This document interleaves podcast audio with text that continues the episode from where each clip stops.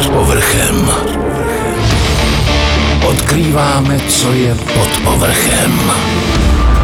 Je tady další díl podcastu Pod povrchem a já jsem moc ráda, že v našem studiu můžu přivítat Teresku Pergnerovou. Ahoj. Ahoj, já tě zdravím. Je to moc hezký, jak se člověk sem a pod ten povrch musí z toho povrchu malinko prokopat, probourat, urazit kus cesty a teď jsme tady. Hrozně fandím tomuhle projektu.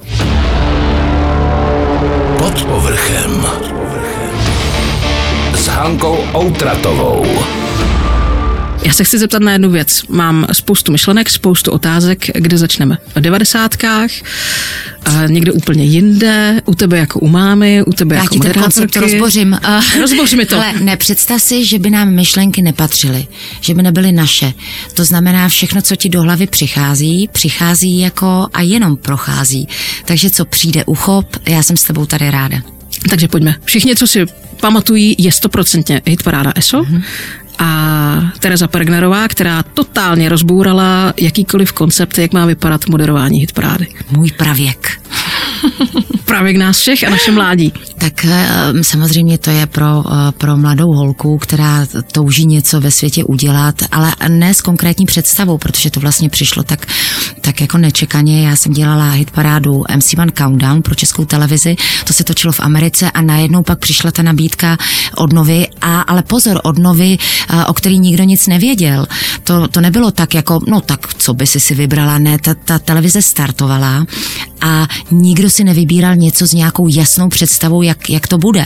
Takže já jsem eh, dělala, nebo vybrala jsem si to ESO a ESO vlastně byly první dva díly natočený ještě předtím, než televize začala, než se vůbec ukázalo, jaký to bude jako zlom v televizním eh, biznesu, tak eh, samozřejmě jsem se radovala z toho, že, že je to úspěšný, ale nikdo asi nepočítal s tím, že to bude takovýhle, teď, teď doufám, že to nebude samožersky znít, ale že to bude mít takový do, dopad, že to osloví tolik mladých lidí a dětí. Bylo to i v těch devadesátkách tak, že se pořádal samozřejmě konkurs, tak jak to je dneska, nebo, nebo prostě byli vyhledávači talentu a řekli, ta by na to mohla být. Já si to teda takhle nepamatuju, protože eh, mě oslovil Ivan Ressler na základě té hitparády pro českou televizi a řekl, tady je pořád reportážní o muzice, klipy klepy a pak ESO hitparáda a protože já jsem jako od, já jsem muziku milovala, ale nebyla jsem ten typ, který by schromažďoval informace o tom, jak co vzniklo, takže mi samozřejmě jako mladý holce byla bližší hitparáda. Takže uh, jsem šla touto cestou, no. A dokonce si pamatuju, vidíš, to se mi oživila vzpomínku, že nějak den nebo dva dny předtím, než jsem měla točit první díl, tak mně se objevil na obličeji nějaký prostě bolák nebo nějaká reakce asi z těch nervů, že něco mám dělat, takže v noci mě ještě léčil docent Arenberger ve Vinohradské nemocnici na Kožním, namíchal mi nějakou mastičku a povedlo se to a já jsem potom třeba po pěti letech u něj byla zase s pupínkem na zadečku a ten už mi teda zase naříznul a vždycky čekal, s čím se tam objevím, tak uh, vidíš, to jsou věci, které vlastně na to člověk zapomněl, ale to mělo takový dramatický uh, porodní bolesti, no. Je teda pravda, že jenom eh, NHL není posedlá statistikami, ale mně to připadá, že to tak funguje i v té muzice. Bohužel. Co, kdo, kde, kolik, hmm. proč a tak. A najednou tady bylo ESO, které sázelo na to, ano, jsou to hity, ale jsou to hity, které osloví lidi a Jasně. pojďme s nimi mluvit, co se jim líbí. Hmm. No tak uh, tam hlavně myslím, že pan Železný uh, razil tu um, kontaktní uh, televizi. Byl to on, kdo opravdu chtěl, aby mezi divákem a tou televizí vzniklo nějaký pouto, nějaký dialog. Ostatně o tom svědčilo Vox Populi, volejte řediteli. To, to nebyly jako plácnutí do vody. On velice dobře věděl, co dělá. A myslím, že to se pak už nikdy nepodařilo na to navázat, protože pak už se to stalo jakýmsi nějakým pořadem, teď se teda volá, volá nově, ale rozhodně tam nebyl ten osobní kontakt, který mnohým mohl připadat směšný, ale on měl ohromný smysl. A taky eh, spousta té základny těch diváků právě z té doby zůstala. To jsou ty, který si jako tak už nějak automaticky, podvědomně tu televizi pustí.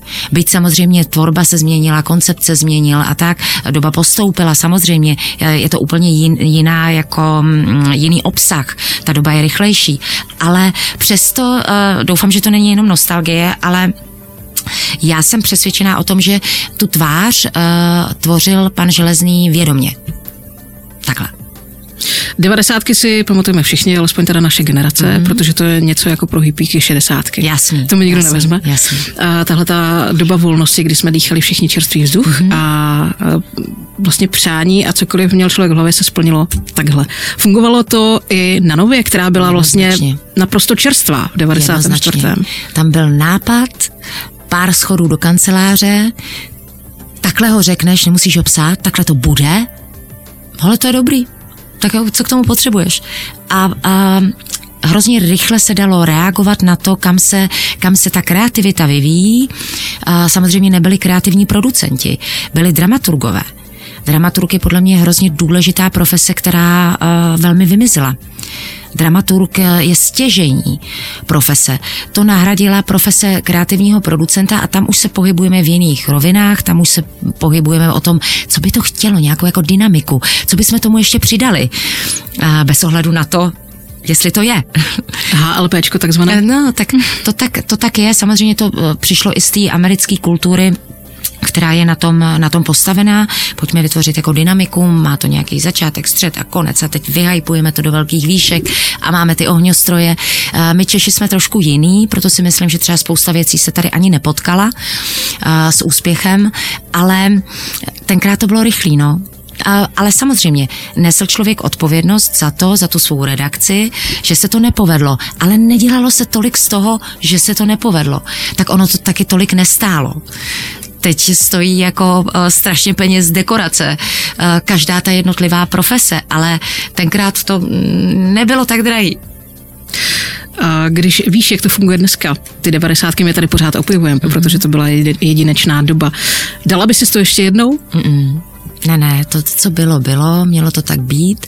A myslím, že si z toho každý odnášíme to, co jsme zvyklí si pro život jako vzít, ale není to tak, že bych to třeba nechtěla vrátit, protože jsem pak tam měla nějaký temný doby. Ale obecně je to jedno. I ty hezký, i ty špatný, nějaký výstup z toho každý má a možná jsme jako protřídili mnoho lidí, sami o sobě jsme se něco dozvěděli, takže vracet ne, jdeme dál, míříme prostě, eh, já teda k 50 a, a půjdeme dál s pokorou a s úctou k životu. Já tím, že jsem dítě z učitelské rodiny, stoprocentní učitelské vím, rodiny, vím. Uh, tak pochopitelně jsem nasmrádla tím povoláním a je to dobře. A často si v dnešní době kladu otázku, proč děti respektují Brumbála a ne svoji třídní učitelku. Takže z toho vychází moje otázka, kdy jsi uvědomila, že jsi v úzovkách ta hvězda, která je schopna ovlivnit tisíce lidí. Já to rozdělím. Já jsem věděla hned, že se, jako, že se to chytilo, protože vlastně eh, podle okolí jsem to poznala, ale nikdy jsem si neuvědomila, že můžu něco ovlivnit tak to nikdy nebylo, protože já jsem s tímhle tím jako nastavením nikdy nepracovala. Samozřejmě, že vím, že do showbiznesu se nosí to, že ve chvíli, kdy máš nějaký, nějaký vliv, pojďme ho zpracovat. Jenomže já měla toho tatínka a můj tatínek mi pořád říkal, ne, ty nesmíš prostě teorie vymačkaného citronu, na to se vyser, to tak nesmí být. Ale vlastně jsem mu hrozně vděčná, protože uh, nejvíc myslím, mě vytvořilo to, čemu jsem řekla ne protože samozřejmě v té době přicházela ohromná spousta nabídek, co všechno člověk mohl dělat a nakolik by jsem si byla či nebyla vzdálená, to, to můžeme jako polemizovat a já jsem přesvědčená o tom, že to vlastně nemám ani, ani dneska. A jestli má mít člověk nějaký eh, vliv, tak asi s ním zacházet velmi opatrně. Já mám pocit, že naši největší kritikové jsou naši kamarádi, opravdu ti upřímní jasně, kamarádi, jasně. a potom rodina. Měla jsi ty mm. takového upřímného kritika? Já jsem tátu, no. A až jako někdy krutýho. Uh, čím jsem starší, tím víc tomu rozumím, protože to nebylo uh, srážení mě jako, jako člověka, ale vlastně pár pravd z toho si pamatuju do dneška. Uh, často mi říkali, já třeba jsem přijela hrozně nadšená, tak a tady byl nějaký producent a tohle, a tohle bych měla, a tati, já jsem dostala nabídku do pobřežní hlídky a to. A táta mi říká, poradím ti dobrou věc, zkus jeden den neposlouchat, co lidi říkají, ale přemýšlej o tom, proč to říkají. Aha, hlavolam nějaký. Ježíš Maria, kráda si někdy takovýhle den dám. jak je to, jak je to důležitý. Lidi jsou hodně umluvený, každý sleduje nějaký svůj, svůj úmysl, nějaký zájem. Já neříkám, že je to špatný, ale orientovat se v tom musí být určitě i náročný pro současný mladý lidi. A, nebo uh, mi říkal, on mě tolik nechválil, že jo, proč ti budu říkat, že je něco dobře? Já ti zejména budu jako člověk, který tě má rád, říkat, co je špatně. Takže já jsem nenáviděla tu neděli protože pak zazvonil telefon a můj táta byl s bločkem. A něco, co já jako mladá holka prostě jsem udělala, protože jsem to tak cítila. Hele, na tohle si dej pozor, tohle jako, ne, hm, zase táta, ten mi zase sebere veškerou energii a radost z toho. Já jsem, já jsem totiž byla jako strašně bezilstná, hrozně jako spontánní, ráda jsem se učila a táta už se na to díval jako řemeslník jako někdo, kdo hlídá to řemeslo.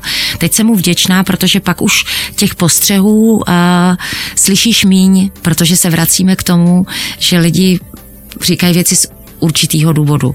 Mě třeba často říkali, uh, že máchám rukama a tak. Ve chvíli, kdy jsem to přestala dělat, tak to začala dělat jiný. Je to takový, sebereme ti co k tobě patří, aby jsme to mohli předat někam dál. A že je to jako dobrý se někdy být sice za blbce nebo v posměchu, ale udržet si to, co je ti blízký, to, co tě ty jako tvoří, no. Ty jsi v 94. když začala Nova, začalo ESO, naskočila do hrozně rychlého a rozitého vlaku. Mm-hmm. To je Shinkansen proti němu Hadra. Eh, kdy člověk dojde k tomu, že eh, je čas vystoupit? No to je dobrá otázka, člověče. Myslím, že mi jako nikdo ani nikdy nepoložil. Eh, snad budu umět odpovědět, pokud jsem jako našla odpověď pro sebe. No, já jsem měla víc takových záchvěvů. A to ještě vlastně divák ani nemohl postřehnout, protože jak to ESO bylo intenzivní, a tak já jsem v okamžiku, kdy jsem dotočila ESO, tak jsem nasedla do auta s řidičem a, a objíždila jsem celou naši zem a tamhle jsem byla, druhý den tamhle, tamhle, takže jsem furt byla v kontaktu a věděla jsem, že už něco není v pořádku. Já jsem byla trošku přesycená jako sama sebou. A věděla jsem, že chci skončit s SM. Že jsem se, tím, že jsem se trošku ponořila do sebe, že jsem trošku smutnější a tak, tak jsem se posunula na úroveň jako talk show. Já jsem hrozně chtěla přejít do talk show. Takže proto my jsme točili poslední ESO s tím, že já jako podepisuju výpověď a tak, protože já jsem věděla, že jdu točit pilota na talk show a že tam teda bude pokračovat ta nová Tereza, která se zajímá o lidi, chce klást jako dobrý otázky, naučit se klást dobrý otázky, tu pozornost přesunout na něco, co jsem už považovala za důležitější. Ale nakonec k tomu nedošlo. Že vlastně Nova se rozhodla, že to, eh, když jsme natočili to pilota, dělat to nebudeme, mělo se to jmenovat Real a začali dělat o něco později Ačko. A já jsem to chápala jako svoje selhání, že prostě, a tak pro, proč to nemohlo být takhle? No a tak jsem si ten samaritánský jako uh, tu potřebu začala uh, hledat jinde. Takže jsem potkala Františka a uh, samozřejmě ho vyléčím, protože já jsem jako na to mistr, já vím přesně, co, co se má dělat. A tam, myslím, pán Bíček řekl, tak a teď ti dám jako něco, co můžeš proměnit v dar, ale bude to jako bolet. Takže to jako bolelo, no. Takže ty tendence tam byly, ty už byly jako jasný, ale samozřejmě o nich nikdo nevěděl, jenom ten, kdo třeba uh, se v té branži pohyboval. Protože do dneška mi třeba lidi, kteří tam tenkrát nosili kabely, říkali, a proč se to tenkrát nedělalo, ten, ten reál? No mělo to tak být. Asi jo. Jasně. My teďka skočíme kousíček dál, protože já tvrdím, že jsme lidi, máme právo na chyby, to nás ano. utváří, než jsme stroje, takže proč ne? Rozpitováme kopance, nebo je necháme jak chceš, v půjdeme dál? Jak chceš, uh, já umím říkat ne, takže Jdi. Pamatuju si tu dobu, kdy si na tebe smlsnul bulvár. Mm-hmm. Jsi ten typ, který komunikuje s bulvárem, nebo ne. Prý se to má dělat, já nevím z osobní zkušenosti, ale a říkají oni. říkají oni. Říkají oni, to, to je vždycky jako tak, že ti řeknou, nejlepší by bylo, mm-hmm. kdyby si se k tomu vyjádřila. Eh, z mých zkušeností je to tak eh, ne. Pokud za sebe cítíš, že potřebuješ jednoznačně, ale nikdy nezůstanou věci jenom tak, jak, jak byly řečeny a položeny, protože už jsou tam navždy. A ty se dají potom použít, až se situace změní, teď se hodí tohle, jednou už to bylo řečeno. A samozřejmě zasazeno do jiného kontextu ty věci můžou vypadat jako zmatečně, což samozřejmě tak bylo, ale já v té těžké době, o které hovoříme, tak tam já jsem ani nestíhala sledovat, co se všechno děje.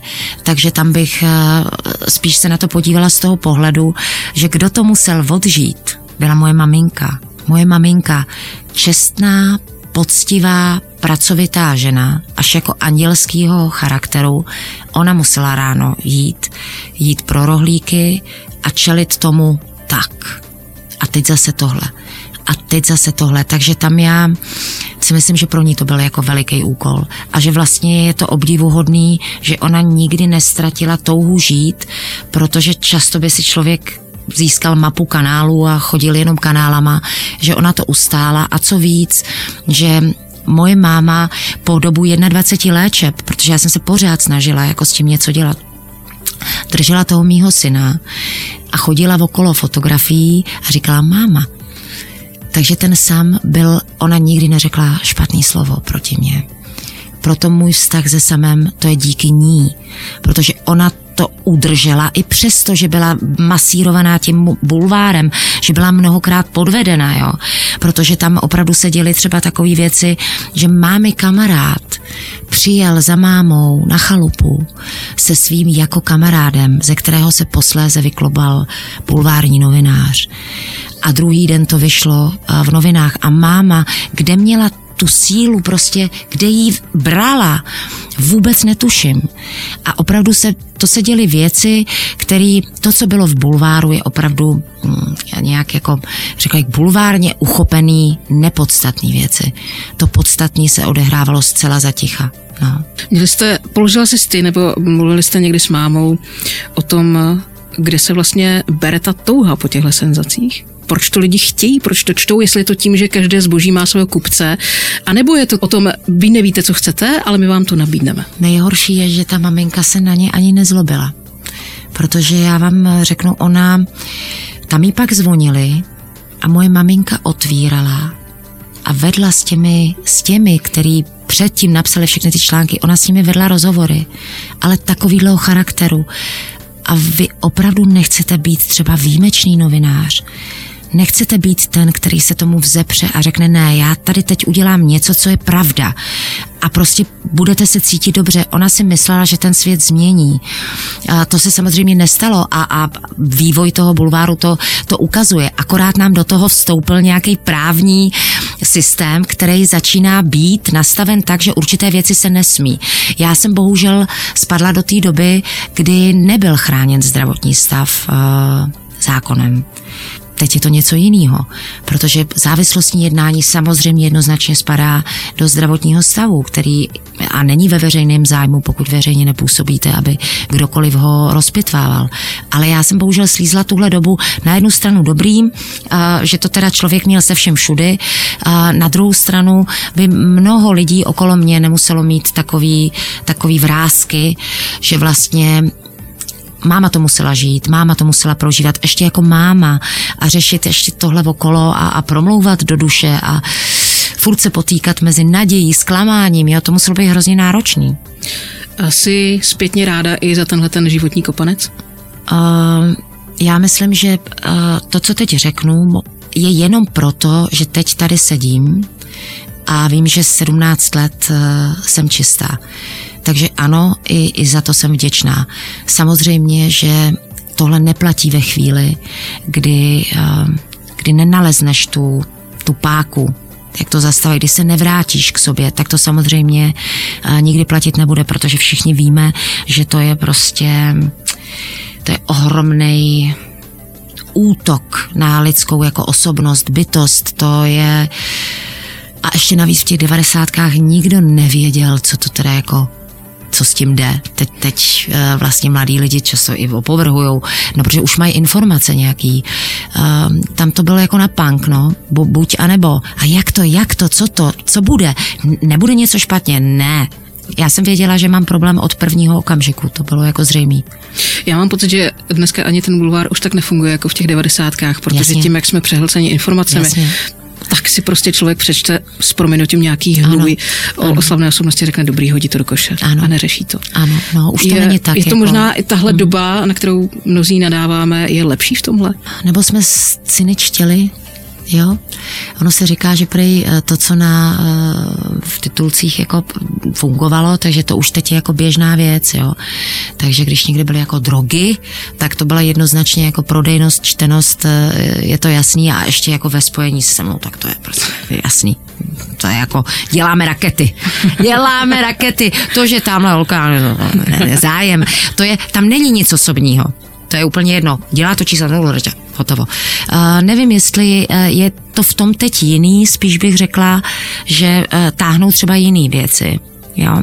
Ale že pořád si myslím, že jsou lidi, kteří to mohou dělat, tuhle práci, protože soudím podle toho, že bych to třeba nemohla dělat. Takže určitě nejsem jediná, je mnoho jiných, který třeba řeknou ne, tohle, tohle ne. A pak je mnoho těch už vyškolených, že to vlastně považují za, za, běžnou, za běžný proces. No. Nejenom tvoje máma s tím byla konfrontována mm. dnes a denně, troufnu mm. si říct, ale určitě později i tvoje děti. Mm. Je, mm. Jak sám, tak Natálka. Byla si o ten pověstný krok napřed, než jim to řekl někdo jiný? Uh, no samozřejmě, samozřejmě. Tohle jsem jako razila od začátku, tak to musí být, já budu ten kdo to bude říkat. Ne proto, že já představím verzi, ale proto bezpečí. Víš to od toho, koho se to týká, jsem tvůj blízký člověk, záleží mi na tobě a proto ti to říkám. Akorát se to upravovalo, že se věci přidávaly podle toho, kolik eh, dětem bylo let. Takže tam mám absolutní zkušenost. Jsem toho zastáncem, protože jsem učinila dobrou zkušenost, že takhle to má být.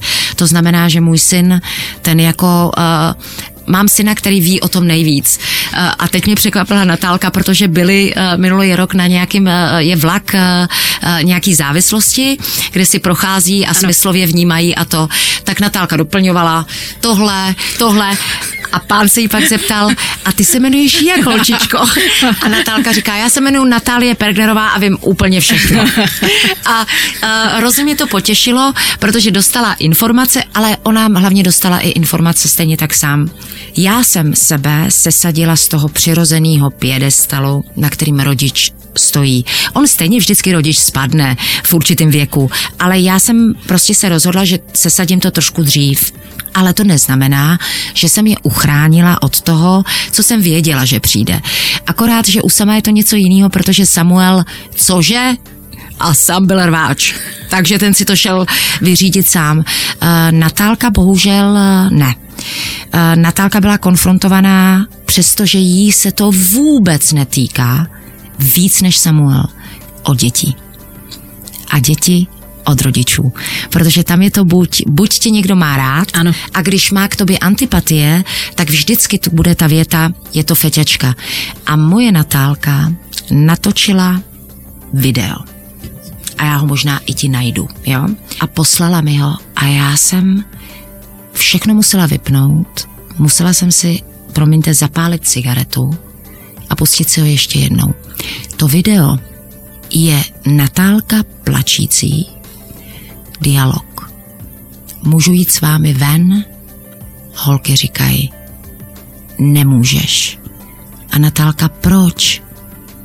Holky odpovídají, tvoje máma je feťačka. Natálka pláče a řekne, tak dobře. A tímhletím ona procházela první, druhá, třetí třída, jo? A to z toho důvodu ty děti ne, neměly žádný náznak toho. To prostě přinesli pod rodičů a úplně nespravedlivě s tím konfrontovali Natálku. Tam je velký obětí, ale od, jako od zlých neochráníš. A možná proto Natálka je jako poměrně velký kruťas. Ta jako, ona je empatická všechno, ale jen tak něco jí nedojme.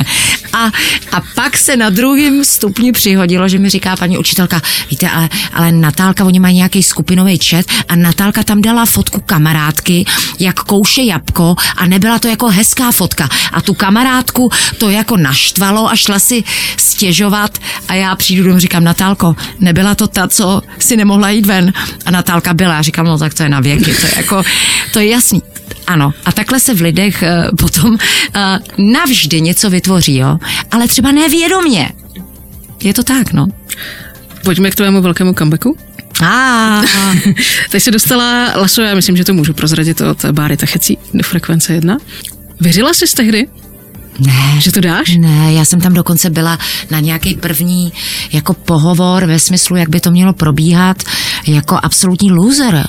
Jako ten největší loser, tak víc špíny nemohlo být nakydáno, horší věci nemohla jsem provést a teď přijde někdo, kdo, kdo řekne, tak nechceš tady jako vysílat, no takže já jako absolutně uh, nejistá.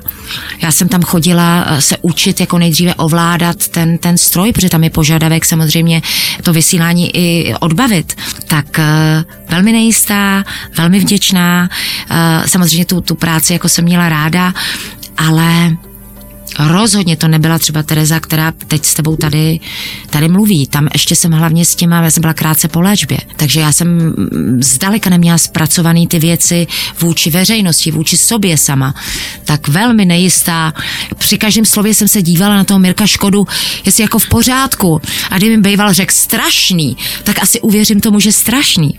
Sundáš sluchátka, prasneš dveřma, utečeš. No, to asi ne, to taková nejsem, ale uh, uvěřila bych tomu, že to třeba není, není dobrý. Ale mm, postupem, tak je to dílčí práce, každý den, krok za krokem, to jsou ty největší jako jistoty potom, no. A teď mě oprav, protože ta časová osa není můj uh, koníček. Ano. Krátce potom přišli vyvolení. Jasně, jasně. A na ty se což je, což je mega projekt. Mm-hmm. Tak no. a to jsou hodiny a hodiny přímého přenosu a Přesně to ustát to jako musí být člověk kabrňák. No to, to šlo ze zhora. To ze, ze zhora bylo posláno, ale já ti říkal, že to bude bolet. Tak jestli to bolelo, tak tohle to zvládneš levou zadní. A já jsem měla velký strach. Já jsem ještě tam přemlouvala, jestli bych to nemohla uvádět jako ve dvojici.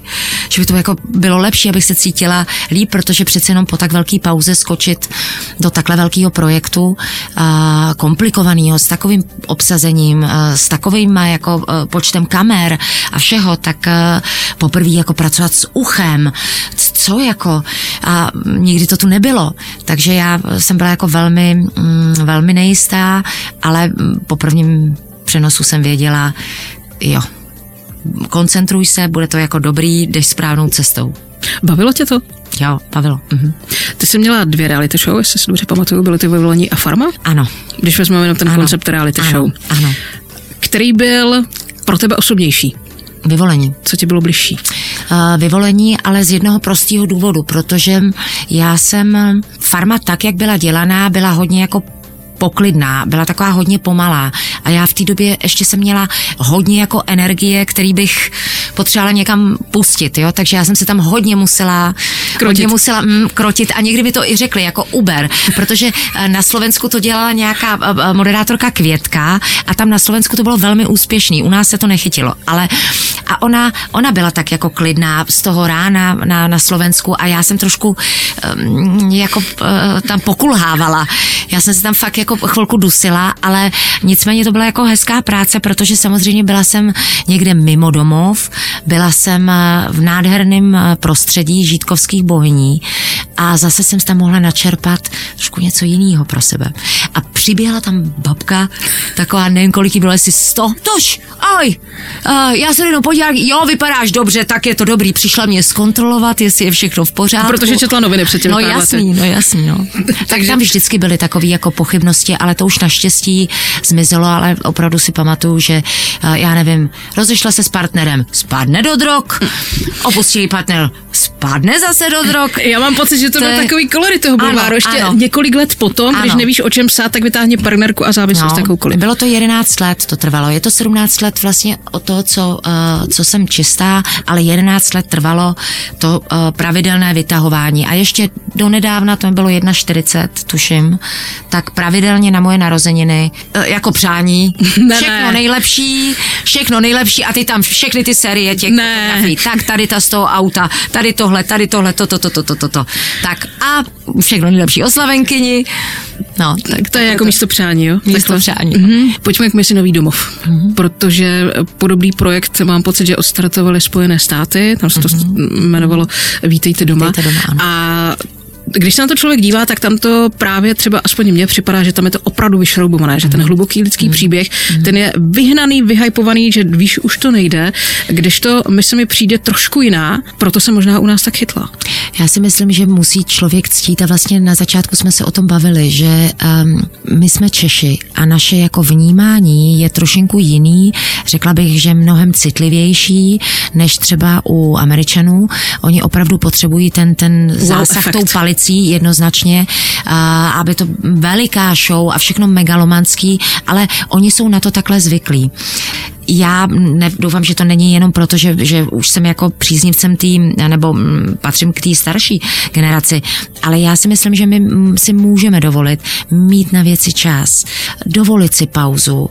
Všude nemusí být eh, hudba, že někdy jako eh, ticho řekne mnohem víc a, a malinko zpomalit to. Uh, já někdy některý ty díle, my se, my se byli trošku rychlí na mě, protože já jsem přesvědčená o tom, že když je něco skutečného, tak nemusíš jako dolaďovat, singerlinkovat. Je to tam na první dobrou a rozhodně to bude mít jako svýho diváka a, a zažere se to pod kůži. Ve chvíli, kdy je moc singerlátek, je to jako kdybych řekl, já nevím, něco nám tam chybí. Pojďme tam dát kouli. Mám spoustu odezev eh, na to, že no jasně, tak když mi opraví barák, je to úplně v Jasně, pohodě, jasně. prachy dělají všechno. Nejsem schopná jim vysvětlit, mým známým, že tak to není, že to je ta Ano. startovní čára. Ano.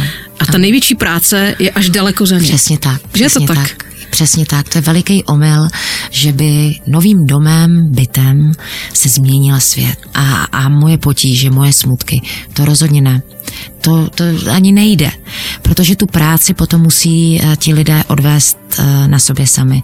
A to jsou jako rodinný vazby, to je to, jak uchopím ten svůj život. Ale vlastně mám nějakých pár dnů na to, abych to jako abych si řekl, že třeba chci, nebo aby mě něco inspirovalo, aby tam byl nějaký impuls.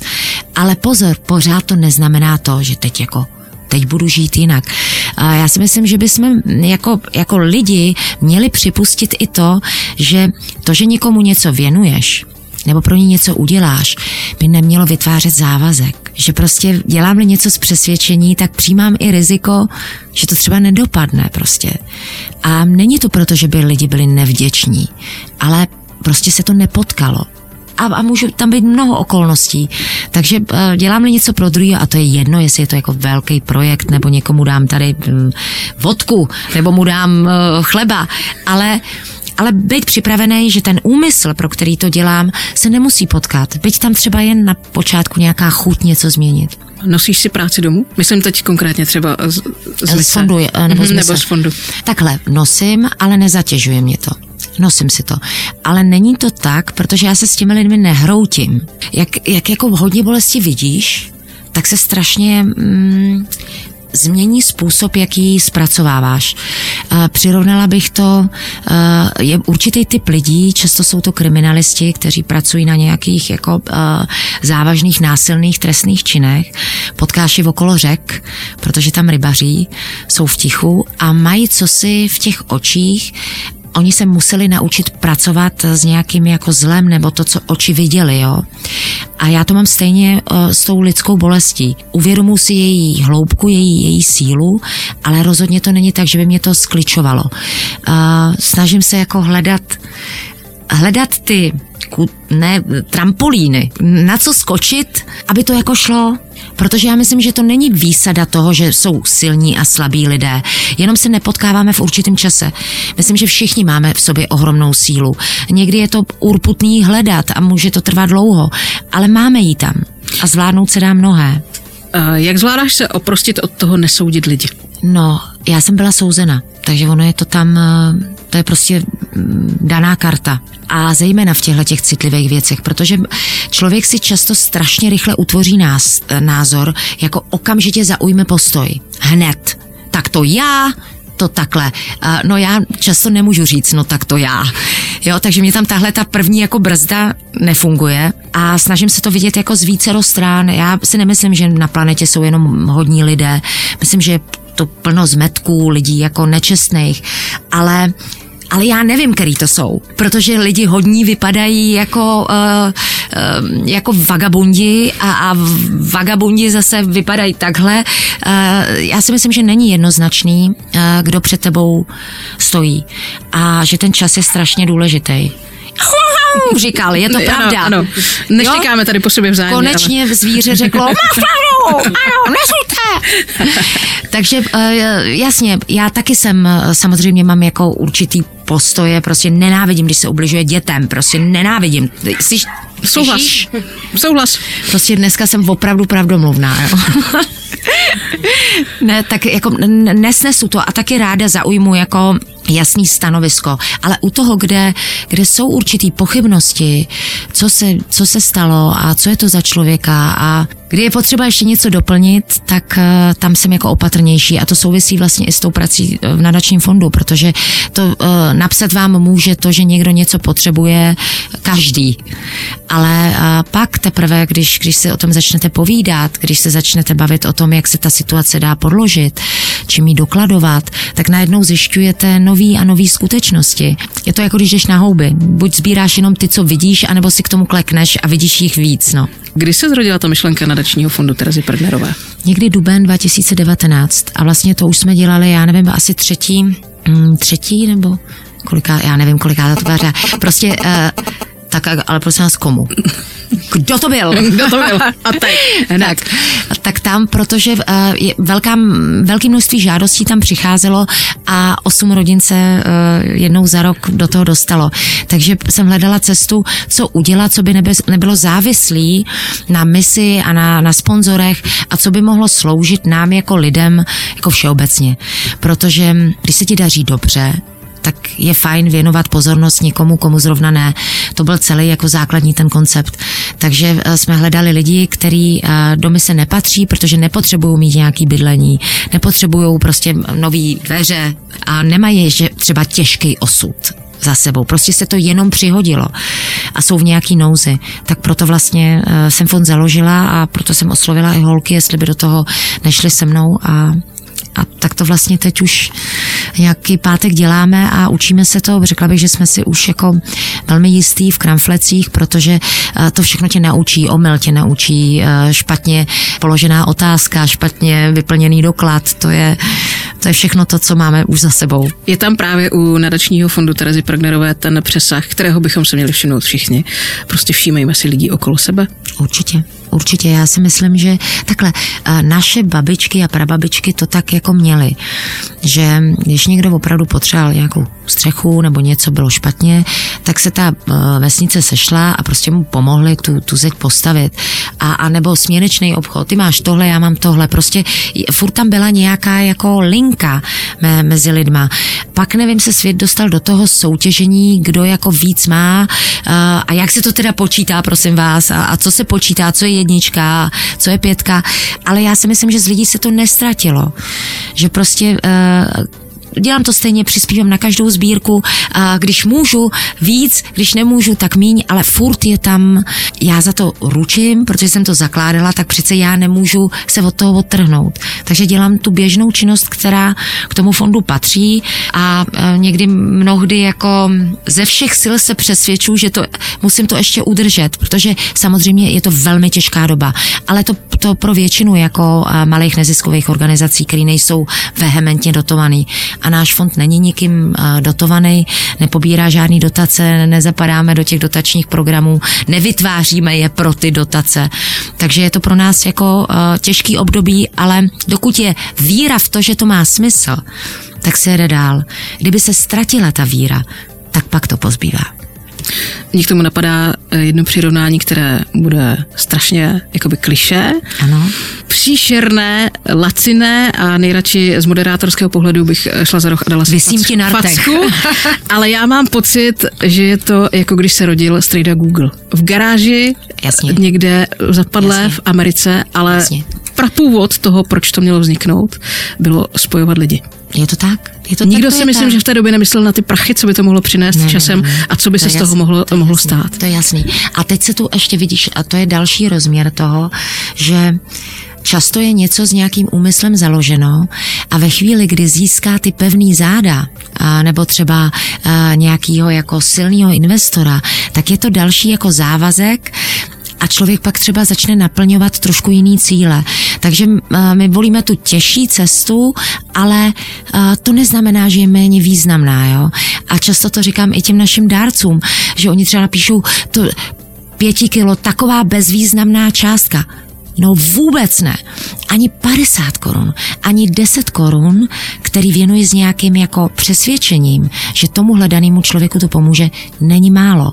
A musím říct, že teda okolo toho našeho fondu, a to je paradox, že vlastně je tam strašně moc lidí, kteří sami peníze nemají. Já nesnáším matiku, odek živa nesnáším matiku. Ale když si uvědomíme, že tady máme ve státě skoro 5 milionů ekonomicky činné populace, mm-hmm. kdyby každý z nás dal korunu. A jasně, to je, je to o tý, to, co tě nezatíží, ale efekt to přinese. Samozřejmě, že já rozumím tomu, že třeba uh, někdo a priori tomu třeba nevěří, jo?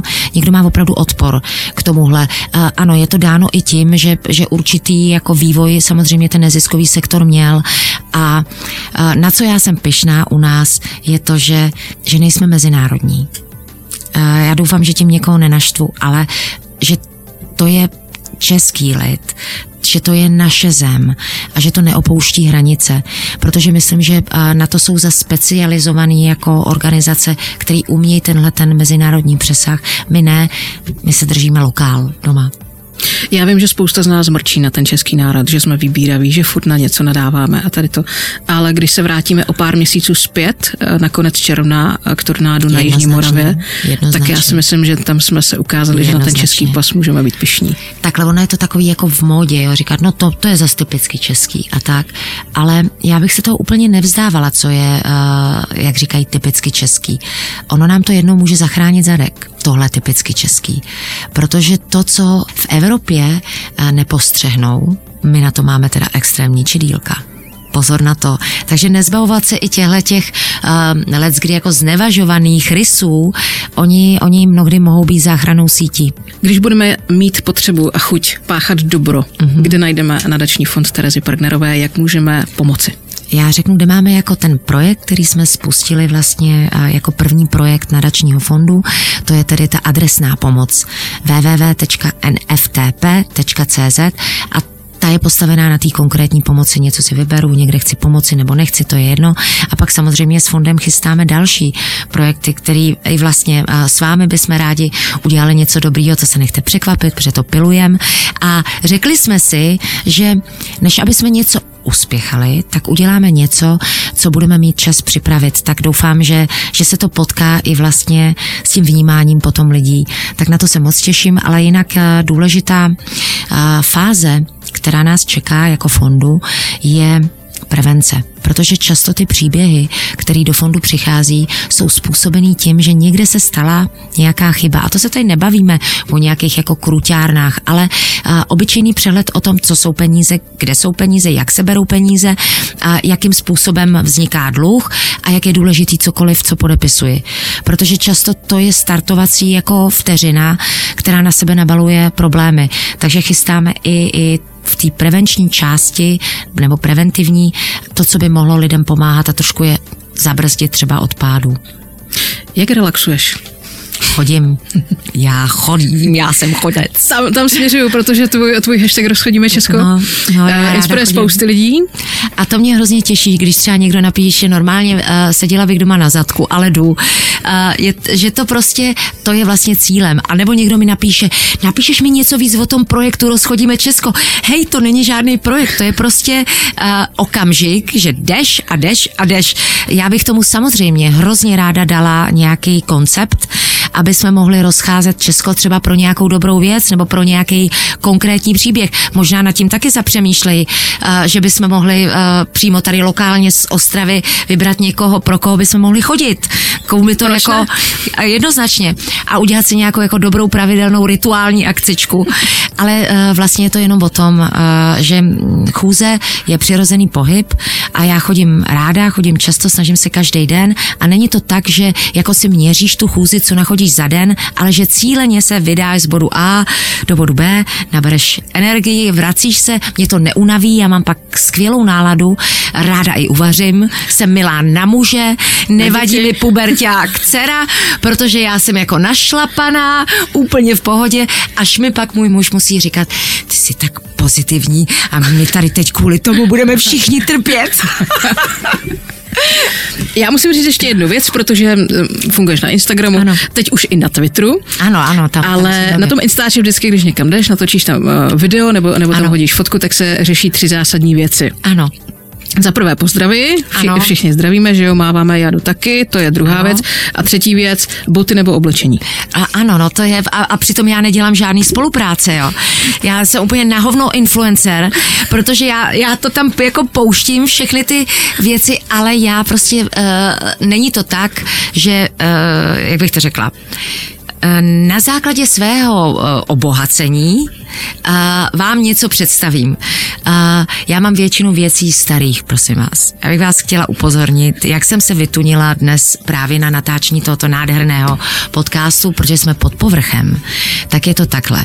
Já jsem přijela do Ostravy a ubytování, kde jsme měli, je přímo vedle takového výborného ostravského projektu. Je to sekáč, přineseš tam věci, daruješ je, oni je prodají a rozdělí to mezi asi, já nevím, pět nebo šest neziskové, který s nimi leta spolupracují. Moment. Ale pozor, já jsem to asi před 14 dny dávala na Instagram, že něco takového existuje. A teď jsem tam stála, říkám, jdu tam. Takže já jsem si koupila tento svetýrek, ty džíny, co mám, co mám na sobě. Já jsem vohákla z tohohle toho sekáče. Je mi skvěle. Co říkáš? ještě tričko, že mám. To je Petra. A teď, já nevím, stálo to. Uh, já nevím, 160 korun stálo, já nevím, 150 stály ty džíny. Já jsem s tím nadělala dneska takový parády. Já dneska byla všude. Na fotkách to vypadá dobře. A, a teď chci říct, uh, že říkat někomu, kdo tě má rád, uh, že tyhle boty, které stojí 15 tisíc, já to neumím. Já to neumím, protože já uh, jsem měla peníze hodně, pak jsem neměla vůbec nic. Takže já vždycky už budu přemýšlet tak, že, že je spíš člověk nemá. A uh, já bych prostě jako k tomuhle neinspirovala. A jsou jiný, já už bych se tam do toho nehodila, takže uh, blbý je, že třeba mi někdo napíše, že tenhle svetr, ten je jako perfektní. Mojí mámě se hrozně líbí. A já napíšu, tak já, uh, já jí ho pošlu. No to ne, to vůbec. No ten je ze sekáče za 50. Takže a pošlu. A pak mi přijdou fotky maminky a jak mamince sekne prostě. Uh, já, já to mám ráda, myslím, že uh, jako nejsem marnivá takhle. Nebudu říkat uh, jméno toho mého ano. známého, ale pracuje s lidmi. Ano a říká, že ať už má člověk prachy a má jich hodně, nebo je nemá, tak v podstatě k němu chodí se stejnými bolístkami. Uh-huh. Že to vůbec není rozhodující. Ty můžeš je říct. Tak. Je to tak? No, je to rozhodně jako, eh, je velmi zkreslený pohled a lidi to často tak mají, že jako peníze uh, něco jako změní. Ne, ty, ty uh, bolesti duše jsou jako velmi podobný a rozhodně to není garance toho štěstí. Ba naopak ba naopak. Protože já třeba v těch eh, rodinách, ehm, eh, kde jsou často jako opravdu nedostatek peněz, tak já jsem tam viděla takový lásky, kterou jsem pak zase u lidí, eh, který všeho měli dostatek, vůbec nemohla jako spatřit. Ale ne tak, že by to byli špatní lidé, ale pro samou péči o, o podnikání, o biznis není čas jí vytvořit. A když už máš něco na ozdobu, tak eh, to taky není žádná záruka. To není žádná jistota.